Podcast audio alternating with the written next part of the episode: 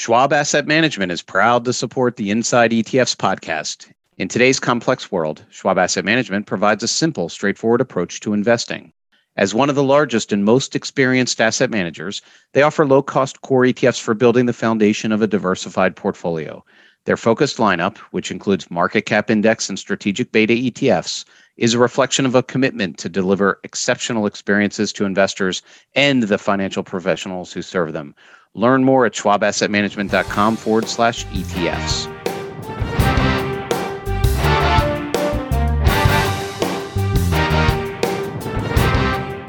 Hello and welcome to Inside ETFs, the podcast where we bring the latest and greatest ETF industry perspectives directly to you through in depth conversations with key thought leaders from across the ETF ecosystem. I'm your host, Douglas Yones, the head of exchange traded products at the New York Stock Exchange, the home of ETFs. Now, today I'm joined by Arne Noack. He is the head of system, systematic investment solutions for the Americas. Arne joined DWS in 2007, and prior to his current role, he was the head of ETF product development for EMEA, covering ETFs as well as non listed structured funds for both institutional as well as private client distribution. And of course, many of the advisors out there are very familiar with the DWS lineup of ETFs, either under the name DWS, of course, their brand name, the Xtrackers funds. Arne, thank you so much for being here today. Thank you so much for having me, Doug. It's really a pleasure. Arne, I want to start at the beginning. How is it you sort of ended up in the ETF industry? How you were here in the States? You know, when you sort of look back at your career, was there a spot that was really a pivotal point that you look at and say, boy, that that's really kind of how I ended up in this spot? Very interesting, Doug, and, and thank you for giving me the opportunity to reminisce a little bit here. So, so sort of going back in time, back to 2007, I was fresh out of university, April 2007, and I joined Deutsche Bank at the time in London. And the, the team that I joined happened to be tasked at the time to set up our ETF business regionally in Europe. I have to also admit that when I joined that team, I did not know what an ETF was. I had never heard the acronym ET and F at all. And, and so the learning curve for me was very, very steep. And talking about the pivotal moments, there were several. In particular, the first one was the onset of the global financial crisis in you know 2007 and then 2008 and the first half of 2009, which really proved to be a, a, a boon for ETF investments globally. So we were very successful in, in Europe launching our strategy there. And then fast forward 2015, I was asked to join the team here in the US as uh, the lead for product development. And in February 2015, I happily obliged and, and joined the team here in the US to help with the build out. That for me was another one of those pivotal moments because the eight years that I had spent in London, I both could apply to some degree here in the US because of course I was very familiar with the with the ETF market in general. However, also recognized how important regional differences and a regional differentiation in terms of overall business strategy is because although you know ETFs in Europe and ETFs here in the US have a high degree of similarity. The underlying market, the market structure, the use cases, the clients who use them, the exposures that, in, that are in demand, all of those nuances can be substantially different. And the idea that I had personally uh, was that I could you know transpose some of the strategies that we had success with in Europe over here and I very quickly learned that it's not as simple as that. So for me the last seven years uh, here in New York have been a great learning experience. I, I personally have the ambition to always be as humble as I can. That I, you know, come in with a with a beginner's mind, as they say, uh, because you know I am a foreigner here. I, I did not grow up in the the U.S. market, and so I have a lot to learn, and and I want to make sure that I learn these lessons well and and apply you know our team's talents our hard work and our efforts to the best of, of our abilities uh, for the benefit of, of our clients and, and their investors and their clients.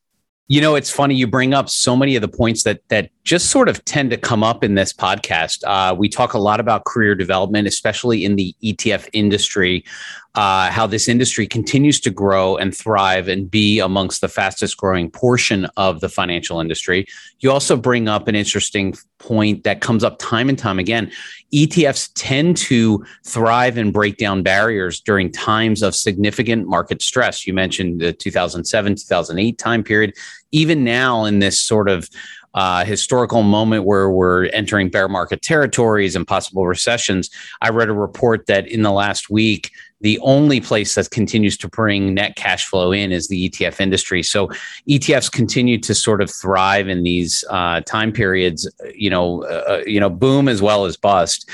Is there something that an advisor out there, someone listening in on the pod- podcast, might be surprised to learn a little bit about your role and some of the some of the work that the Xtrackers team does over at DWS? I would say yes, and I would actually very much invite all of the advisors listening, if they're curious, to come and engage with us because I would say the one thing that also keeps me here in the seat is the flat hierarchies that we have. There is essentially we're all very hands-on and including my my global boss fiona bassett who runs the passive business here globally.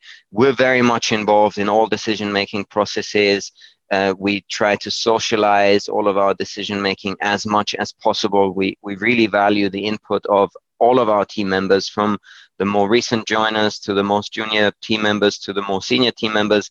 Uh, all all opinions are very much welcome. And and that frankly um, you know let's let's call it and i think it's been well written about the democratization of investments and the role that etfs play in this is really something that we take seriously not by vir- not only by virtue of the products that we deliver and the etfs that we make available to our clients under the Xtrackers brand but also by way of the culture that we want to instill here. Because you know we, we don't want you know anything top down steep hierarchies. The person at the top leads it's it's very much that we're all in this together. If the person from the top we're, we're all we're expected to lead from the front you know so uh, it is very much my pleasure to be fully engaged in advisor led conversations to be at the conferences to be available. That that's really what um, what we're all about. Uh, the, the the one thing that i quite desperately want to avoid is that we who lead the business or who've been entrusted with leading the business we're out of touch with reality and, and we're in some kind of ivory tower. That that to me personally is a bit of a nightmare scenario. So i, I want to do my utmost to be as engaged and as available to our client base as i can possibly be yeah, let's stay on the topic a bit because you know the DWS Xtrackers lineup, well known, well established, but certainly has changed over the years. Could you talk a little bit more about some of the evolution of your ETF uh, lineup, the ETF business?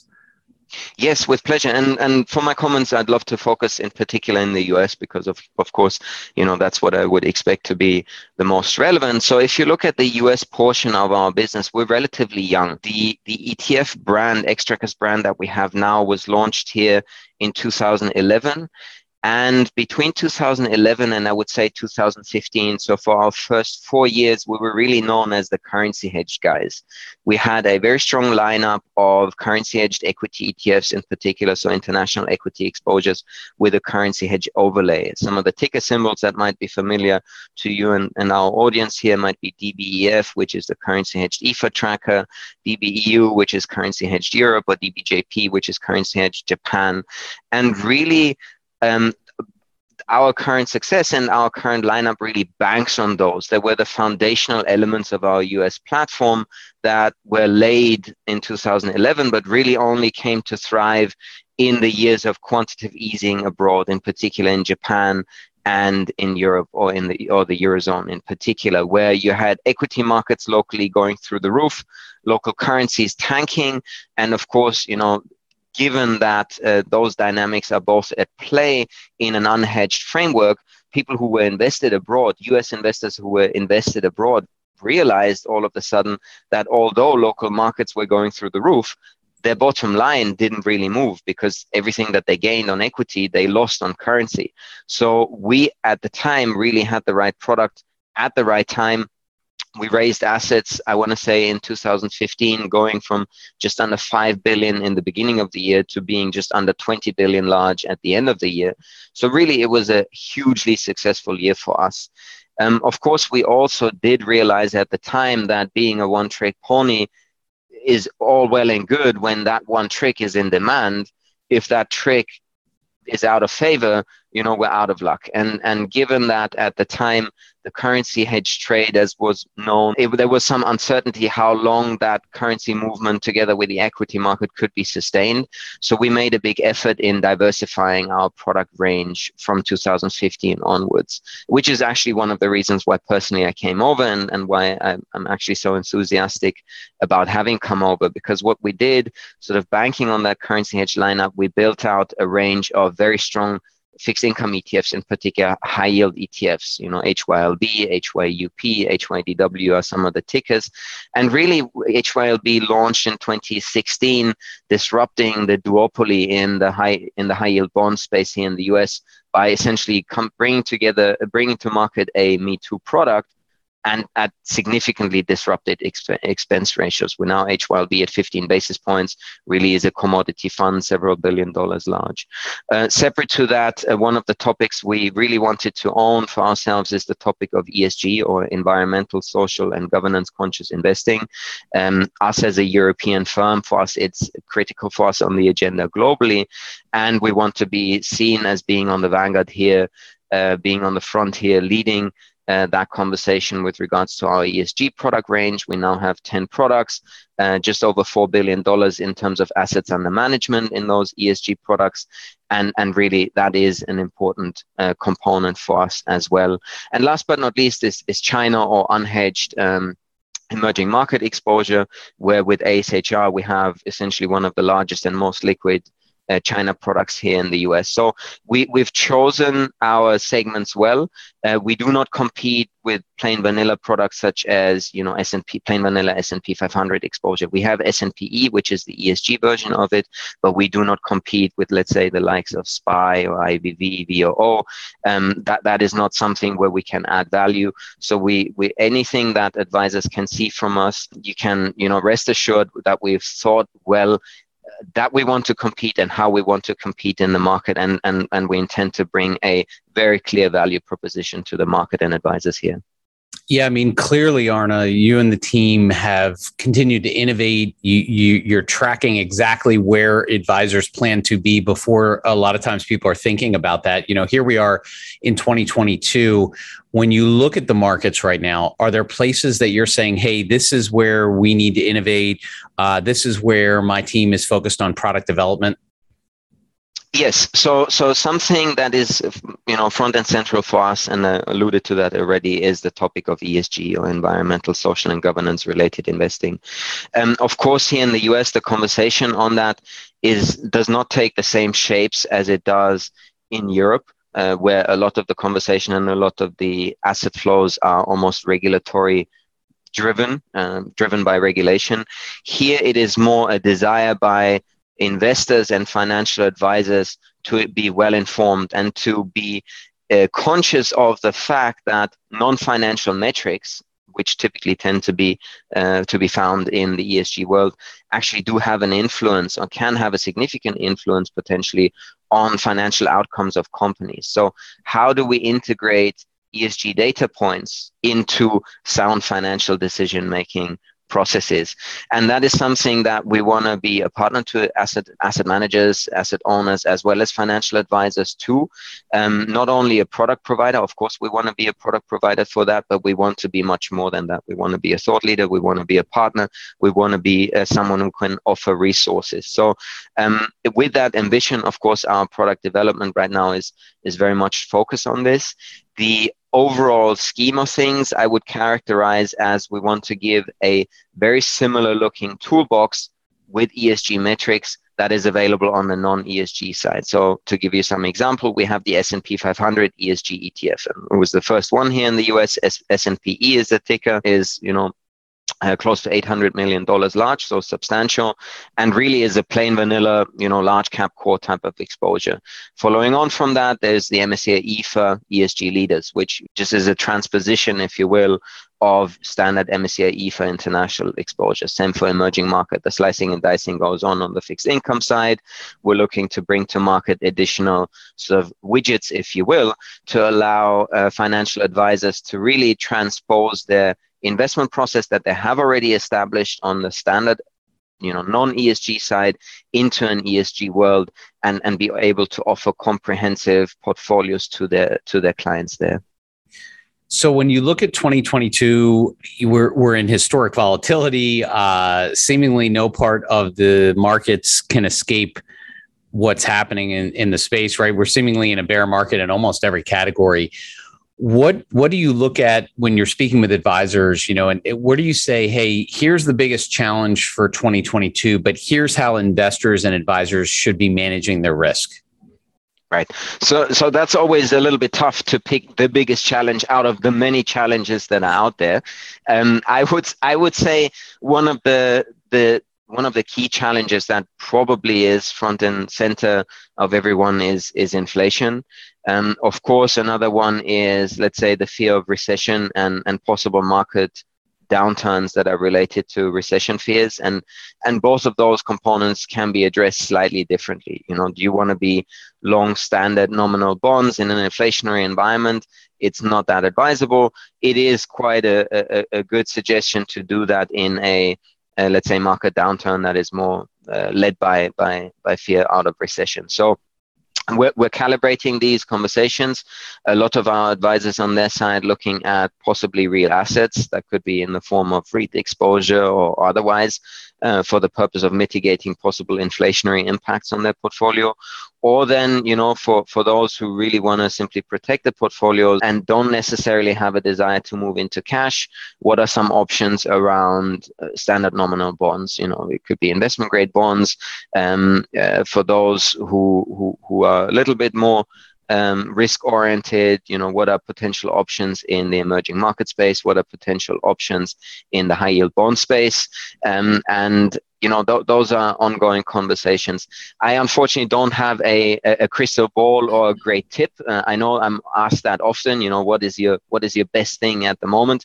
I tend to shy away from these. I i, I like to keep the conversation a little bit more nuanced and tailored to the specific requirements of, of each individual advisor or frankly each individual portfolio Let's talk about another piece though. You know, you mentioned this earlier in in the evolution of the DWS lineup, the idea of of currency hedging because that's certainly a topic that's in play today. It's something that people are starting to look at whether you look at inflation, perceived inflation, higher interest rates, suddenly currencies do come into play. More and more advisors are looking at a global portfolio in front of them where they're starting to think about currencies. How should advisors think about FX? How do they think about hedging? What what what do you usually share with them in terms of best practices? I, I love that you bring up that question and that conversation, Doug, because it's extremely relevant. Having come over here from from Europe in 2015, as I said, I realized very quickly that by and large, uh, U.S. American clients have a very significant I would I would call it home bias. I don't even necessarily want to call it a bias because I think the significant overweight of U.S. assets in client portfolios makes a lot of sense uh, for uh, U.S. American investors simply out of you know currency risk you know considerations if if you think about and i will get to the equity side in a moment but if you think about the fixed income side for a moment why is fixed income in a portfolio generally speaking it's for the purpose of risk mitigation. It's for the purpose of being able to somewhat predict returns with limited volatility inside a portfolio. That you get if the currency that your fixed income asset has is the same currency as your liabilities. So essentially, let's say if you're an end investor, you have certain bills to pay, be that tuition or you're saving for retirement. Typically, your liabilities here in the US tend to be in US dollar. Therefore, on the fixed income side, you know you invest in us dollar denominated assets as soon as you deviate from that it's no longer really a fixed income it is a variable income because all of your coupon payments your principal repayments are converted from a foreign currency back in the into the US dollar. So you move away from fixed income into variable fix, uh, into variable income. Um, so I, I just make that illustration leading to the point that as soon as you introduce foreign assets into the portfolio, you have more than one risk or return source. That is the same for fixed income as it is for equities. So naturally, what that means, any desire to diversify equity exposure is naturally one of the natural options is to move away from US assets into international stocks. Uh, you know, you can take, you know, the German market, you can take the European market, or you can take the MSCI EFA as a broad benchmark for developed markets or emerging markets. It's it's all the same. Um, what not many people realize is as soon as you diversify internationally, you all of a sudden have two sources of risk in your portfolio. You have the stock return and you have what happens with the currency. That prior, I would say prior to 2014, 2015, was maybe understood, but the dynamics were not well recognized. And in particular, in that environment, when both of those risk sources go in completely opposite directions, they cancel each other out. You diversify, but you don't actually gain anything. So, in addition to this, what, what I would say is do you really want to have both sources in your both sources of risk in your portfolio and if you if you do that's well and good the only thing i would say to this is have a view on on it are you being compensated for that risk because you have a view on the equity you know you invest in german equities be that bmw volkswagen or whatever because you like that company but when you do that you implicitly also take a bet on the euro. If, if you do invest, therefore, in the foreign stocks, you must have a view on the foreign currency. Is it going up? Is it going down? Is it going sideways? Be conscious of what your view is. Be conscious where it's going. If you decide that you do not want to take a view, if you decide that, frankly, it might go down, or you don't even want to take a risk of taking it uh, of, of the currency going down, consider a currency hedge position. Why? Because all of a sudden you have a, a product, a, an investment vehicle that gives you exposure to the equities and mitigates the risk from a foreign exchange perspective. It, it makes it it makes for a potentially much cleaner version of being exposed exposed to international equities than having a position if you will of equity risk and currency risk. So so those are those are conversations that we very much encourage advisors to approach us on. And we have tons of white papers together with our uh, research team from the research house, DWS Research House, that show what are the effects on the individual markets, be that you know EAFE more broadly, Japan in particular, or any any uh, foreign market, and and are investors being compensated for the two sources of risk that exist in in unhedged portfolios, and if they're not, you know, we encourage them to consider a hedged position. Yeah, I so so powerful. And for those advisors listening in, again, I encourage you to go to the website dws.com or or you can Google any of this. That the team, Arne's team, puts out just tremendous research. And I think your your point you made around you're making a, an expression or a decision around investing you you also need to think about the second piece of, of that investing, which is do you have a, an opinion on the currency and the fact that that the DWS X trackers offer solutions on both sides of that opinion and you can choose is so powerful and, and, a very important part of being an advisor. When when you look at the market right now Arne and you say boy some things can look negative those those negative items oftentimes are opportunities you know and and for when we look at the markets, when you look at opportunities, are there ETFs in your lineup that you say, hey, th- these are potential solutions to seize the opportunities in the market today?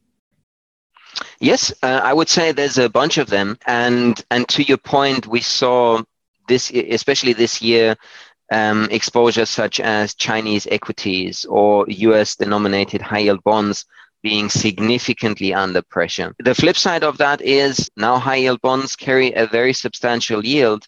And for investors who believe that some of the, the risks in those markets overstated, the, the carry or the yield available from that exposure can provide a, a, a very interesting you know, element of, of diversification for their portfolio.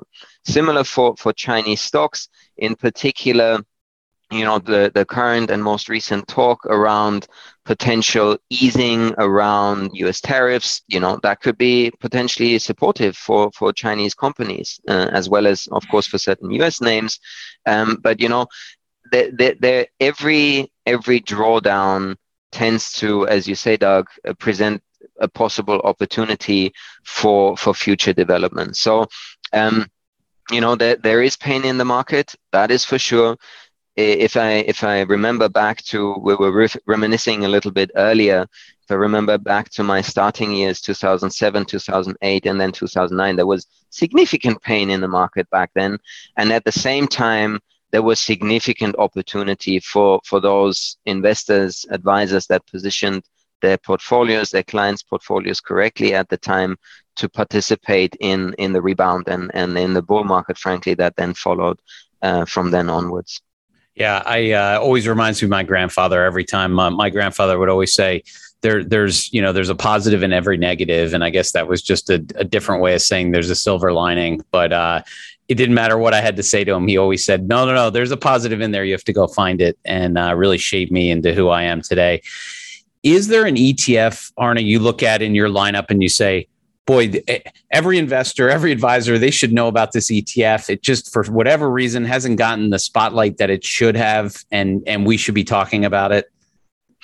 Absolutely, and and thank you for giving me that platform. So I'll I'll, I'll shoot my shot, as they say. Um, the the two tickers, the two tickers that I would highlight here uh, are in fact uh, mid M I D E and small E S M L E. Um, both of them are ESG funds, uh, and they're actually, in my opinion, very unique ESG funds because MIDE, MIDE tracks the S&P mid-cap 400 ESG index, and SMLE tracks the S&P 600 small-cap ESG index. Uh, both of those exposures, in particular mid-cap, arguably are very interesting exposures, uh, and and historically, if you if you look back uh, several several years, mid-caps tend to outperform large caps um, fairly interestingly with a with a you know on a both a risk adjusted basis as well as an absolute basis. Uh, so so those two funds are relatively new in our lineup and and in my view have not yet received the deserving attention that uh, I would love for them to have Perfect. A good opportunity for advisors to, uh, go do a little research on the DWS website. Along those lines, you know, investors, advisors, they're out there. You mentioned about engaging with you and your team. Is there a right way to be contacting your group to, to talk more about whether it be ESG, your ESG lineup, your fixed income lineup, currency hedging, how to think about that in a portfolio? You know, what's the best way that that that, that relationship should kick off? Yes, I would say make it as personal as you can. So if you know someone who works at DWS, if you have a, a regional sales representative, and we have around about 40, 40 regional sales representatives across the country uh, that uh, that sell both, you know, alternatives, uh, passive, which is which is our ETF business lineup, or actively managed mutual funds. So if you if you do have a contact, oh, please make sure to reach out to them. We want the personal touch points. That that in my opinion always serves best. If if you're not so much into having the personal touch points, or if you want to do a little bit of research on your own, I would very much encourage you to go to our website. That could be dws.com, or it could be xtrackers.com, it could be etf.db.com. All of those URLs lead you essentially to the same thing. And um, and and there's a, as Doug, as you were saying before, we have a ton of resources available there. There's also, of course, you know, group email boxes. We make sure to to be as responsive as we can. Uh, if you if you fancy, please do. Also, of course, also feel free to get in touch with myself. Uh, we're, we really want to make sure, and, and personally, what I, the message that I really want to make sure I bring across is that we are approachable. Uh, we want to be a partner to you. We do not want to simply push product onto you. It's it's not a you know cookie cutter sales process that we want to follow, but we want to make sure that we use and utilize a consultative effort and, and process in in our client engagement. Yeah, perfect. And and of course, it, depending on when you're listening to this podcast, if it is before uh, the Inside ETFs event in Florida, I know the DWS sales team will be there. Uh, they have a booth. I'll be there as well, and hope to see many of uh, the advisors there. That is a wrap on this edition of the Inside ETFs podcast. As a reminder, you can find this episode as well as many other episodes of the Inside ETFs podcast on the New York Stock Exchange's website, homeofetfs.com. Thank you, Arne, for being here to share your insights. Stay tuned for upcoming episodes featuring thought leaders from across the ETF ecosystem. I'm Douglas Yones, head of exchange traded funds at the New York Stock Exchange, the home of ETFs.